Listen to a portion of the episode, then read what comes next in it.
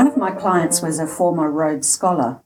Now, I'm not probably going to get this exactly right, but basically it's somebody exceptional. So in each state of Australia, each year, one undergraduate student is chosen for their academic success, for their sporting prowess, and for their contribution to the community. And then they're sent off, I think, to Oxford or Cambridge on a scholarship. So these are very, very special people. And I think therefore you can probably realize I was really nervous to meet this former Rhodes scholar who by now was, was an executive. And I actually had a headache for the whole of our first session because my thought process was, what on earth can I possibly have to offer for somebody who's clearly so outstanding?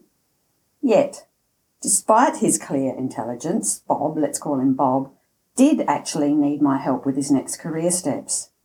Now, our sessions ended up being inspiring for me because I would say something to him and he would say something to me and we would jump, jump, jump, jump, jump. So I just found them so enjoyable. But they were also valuable to Bob, clearly.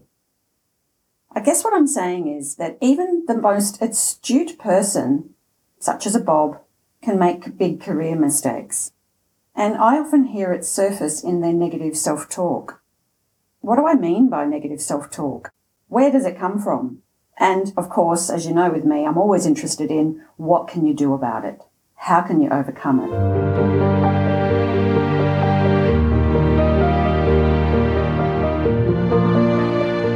Welcome to Career Chinwags for the 21st century.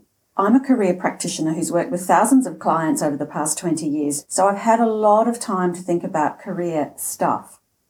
Each fortnight, I pick up on an issue that takes my fancy some are very practical, such as episode 8, where I talk about 10 words or phrases that damage you both at work and in job interviews. Other episodes tend to cover more big picture topics, such as my recent podcast where I encouraged anyone who ever has had to recruit somebody to see the world from the candidate side so that you don't miss out on excellent employees. In today's episode, I'm going to cover five common self-talk moments that can damage your career. Where does this negative self-talk come from? Sometimes it comes from a lack of knowledge. So there's a famous quote from Socrates, and it goes like this. There is only one good, knowledge, and one evil, ignorance. And I find myself coming back to that time and time again where I work with clients who are wonderful, but they just perhaps lack knowledge about how to manage their careers. So let's look at some following examples. And these are real statements that clients have made to me over the years. So number one is when you hate your workplace, but you think there's no other options. So this first quote was from a government employee and it goes like this. I'll never get the same money in the private sector as I do in government, so I'm stuck in my current job. Now, generally people in government roles in Australia who are up to about the $100,000 mark, they're paid far more than they'll ever get in the private sector. And sometimes this difference can be as high as 30%. At the exec level, by the way, it can go in the opposite direction. So senior executives in the private sector are generally paid a lot more than they will ever receive in government. But let's say you're one of these people who aren't at the exec level. Again, it's going to be no surprises to anybody who's listened to my podcast that I believe that staying in a job only because you're well paid is just so dangerous. So often it has a negative effect on both your future career prospects and on your relationships with family and friends. And again, as I always say, and on your own personal happiness. I can always remember working with employees from an oil refinery there were quite a few of them that I worked with, and they would tell me with a big smile on their face that they were paid 20% more than market rates and that they'd never get that money again. Their cheeriness and common sense meant that they easily picked up new roles and then they just got on with their lives. I also had a chat with a young friend just before Christmas. He was an engineer, or he is an engineer, who's at the top level technically, but he's very happy to stay there and he has no intention of moving into management. He said that the extra hours of leisure that he gained by not working at a more senior level meant that he had time to research wealth creation activities outside of work. And he reckons he's made much more money than he would have taking a higher role at work. So if the money situation really is important to you, that might be something worth investigating. So, for those of you who are currently working in a government role, what do you do if you hate your current job? I think you've got three choices. The first is accept your previous high levels of pay with gratitude, move into the private sector, and understand that you will almost certainly be paid less. Focus on intangible benefits such as the greater job satisfaction you're probably going to have. Your second choice is to look to other sectors that may match your pay rate. Generally, local government, for example, offers the same salary premium as government, and you'll probably find their culture is similar and that you'll be quite comfortable there. Your third choice is to improve your selling skills, and of course, I'm talking about resume, job search networking, LinkedIn, and interview skills, so that you can easily pick up a role in another government department where you will maintain your high salary. In summary, it's always possible to move with the right skills and the right attitude.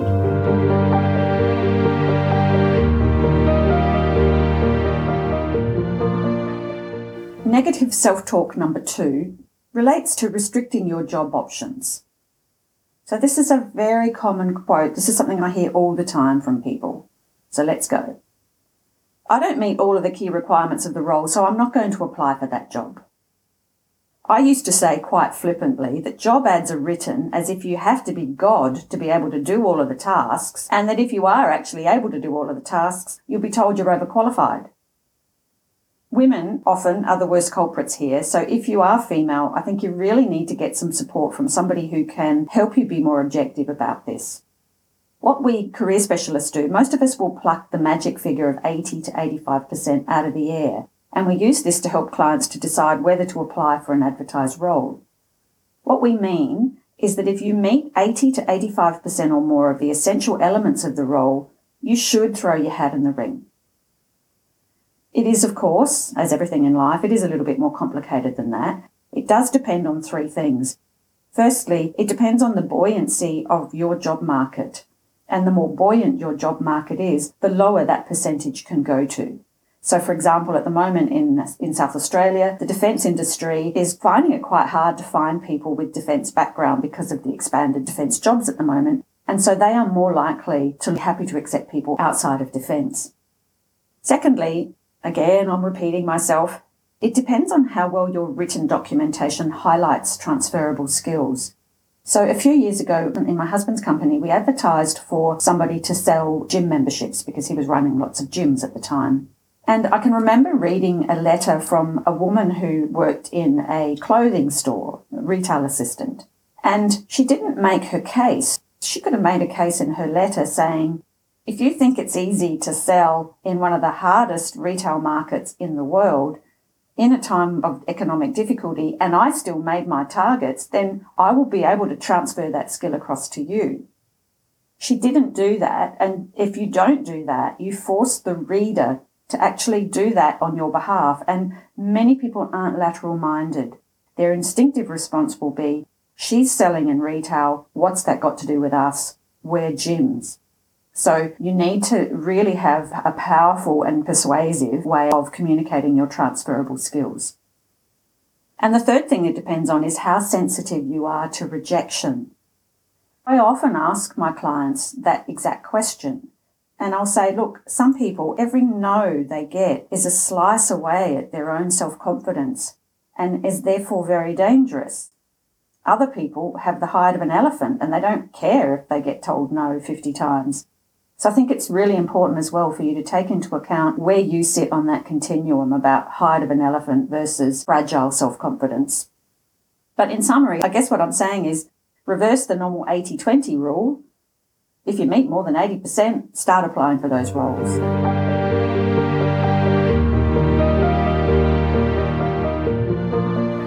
The second major reason for this very destructive self talk comes from a lack of confidence and a lack of faith. And it tends to surface in the following situations. So the third situation is when you might miss out on up to a million dollars over your career. So here's the quote. I've never been very good at salary negotiation, so I don't do it. There are some truly frightening statistics that are quoted about the economic ramifications of poor salary negotiation. And again, women tend to score quite poorly here. So let's listen to some of them. Apparently, less than 7% of women negotiate. Secondly, executives who negotiate from their uni days can earn $500,000 over the course of their career more than those who don't. And thirdly, men who negotiated their initial salaries were able to raise them by an average of 7.4%. Now, whilst this issue is often important, in other words, the issue of missing out on money, I come at it from a different angle. Done properly, there's no downside to salary negotiation. If it works, you get paid the salary you deserve and you impress your future employer as somebody who has to be taken seriously. If they say no, at least you know that you have behaved bravely and with skill. You either take the job or else you decide to move on to another employer who will pay you more appropriately. But either way, you are a stronger person, and there's no downside to that. So, in summary, do your homework on salary, prepare your pitch with skill, and then force yourself to start the negotiation. Are you going to go through your whole life never negotiating? And if the answer to that is no, then why not start now?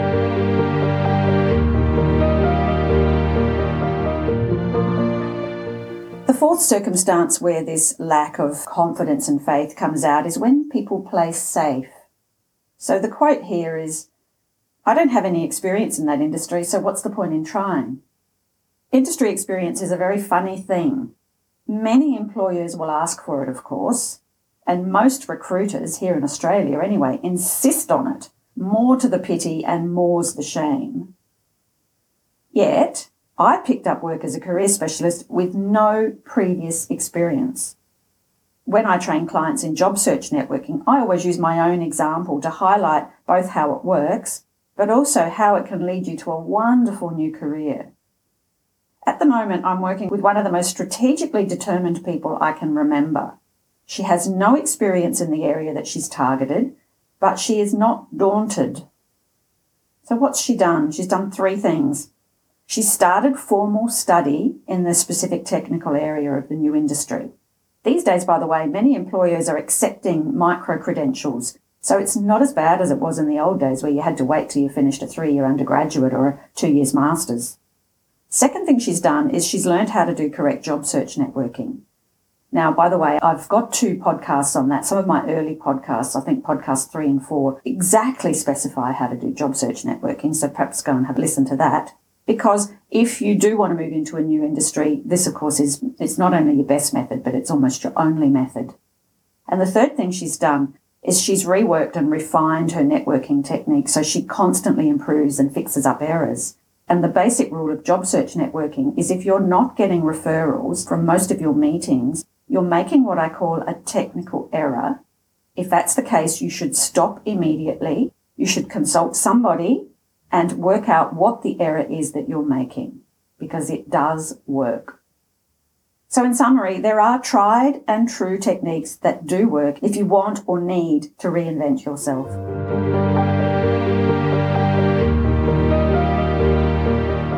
And the final error is dropping plan A far too early. So here's the quote. The job's interstate and I don't really like it, but there are no jobs here. Whether you are impatient to leave your current role or whether you've lost your job and want a new one as soon as possible, of course it makes sense to have a plan B. But it doesn't make sense to move to plan B before you have properly explored plan A. Why let go of your dream before you give it a real chance? Why settle for second best if you don't have to?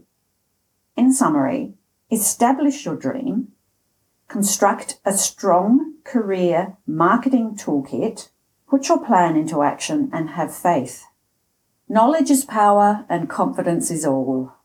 I think we've all heard those platitudes so many times. What do you want to read on your gravestone? You're at work for eight hours a day. Why not be happy there? But these statements are common for a reason because careers are important. Luckily, it's surprisingly easy to overcome negative self talk when it comes from ignorance or self doubt. If you need to overcome knowledge gaps, Google provides you with endless expert advice at your fingertips. And if it's an issue of confidence, you must know at least one person who's really good at boosting your confidence. Don't let these two issues damage your career happiness. Even Aristotle understood it all those centuries ago, and I love his quote. Pleasure in the job puts perfection in the work.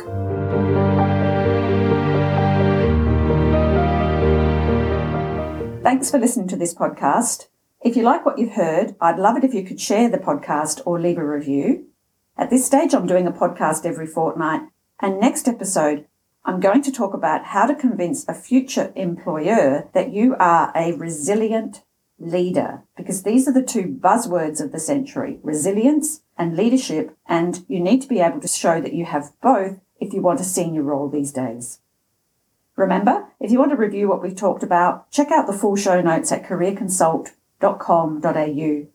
There you'll find an article, perhaps an infographic or a video that summarise what I've been talking about, and there'll be links to any tools or resources that I might have mentioned. I'll repeat that, careerconsult.com.au. And I do a mail out religiously once a fortnight. It might be a video, a blog, or an infographic. If you're interested, you'll find a sign up form on the website. Let's finish with the hashtag, hashtag, why not be happy at work?